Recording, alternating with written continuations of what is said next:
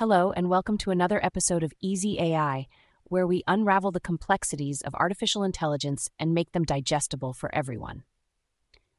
Today, we're exploring the fascinating world of decision trees, one of the most intuitive and widely used algorithms in machine learning. So settle in as we branch out into this topic. Imagine you're trying to decide where to go on holiday. You'd probably consider various factors like climate, budget, and preferences before you make your choice. In a way, your brain is performing a series of checks leading to a final decision. That, in essence, is how a decision tree works. It's a flowchart like model used for decision making that mimics our natural decision processes. Now let's start with the basics. A decision tree is composed of nodes and branches. The top node is called the root, and it represents the entire data set. From this root, the algorithm splits the data based on a condition that results in the highest level of organization, or what we in the AI community call purity. These splits create branches, which lead to more nodes, each representing a subset of the data.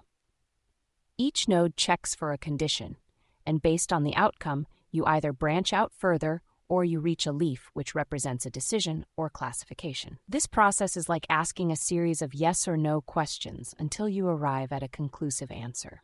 Now, diving into this with a bit more depth, how does a decision tree actually determine where to split the data? This is where concepts such as information gain and Gini impurity come into play.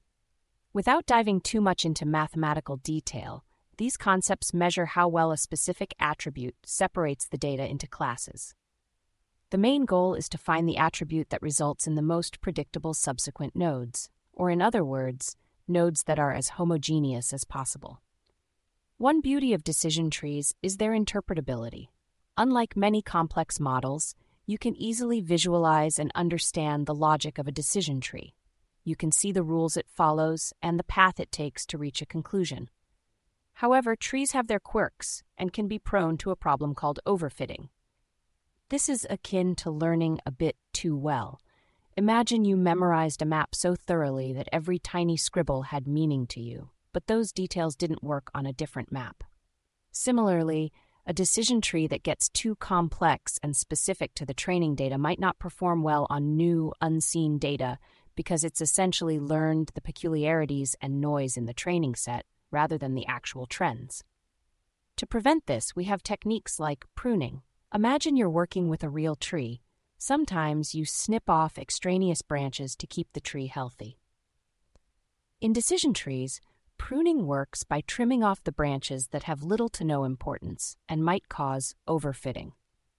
There are a lot of variants and improvements on the basic decision tree. For instance, random forests and gradient boosted trees are like assembling an arboretum from individual trees, a method known as ensemble learning. By combining the predictions of several trees, these models often perform better and are more robust than a single tree.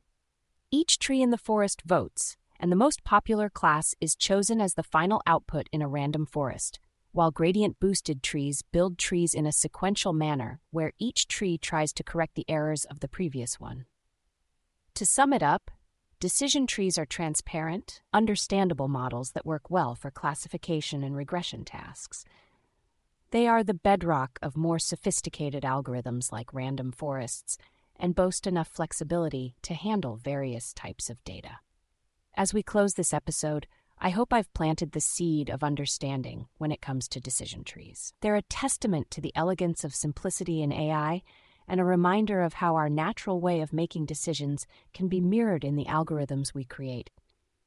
Next time you're faced with a complex decision, think of the humble, decision tree and how breaking things down into simple yes or no conditions can lead you through the forest of data to clarity. Thank you for tuning in to Easy AI, and until our next episode, keep the curiosity alive and don't be afraid to branch out into new territories of learning. Goodbye for now.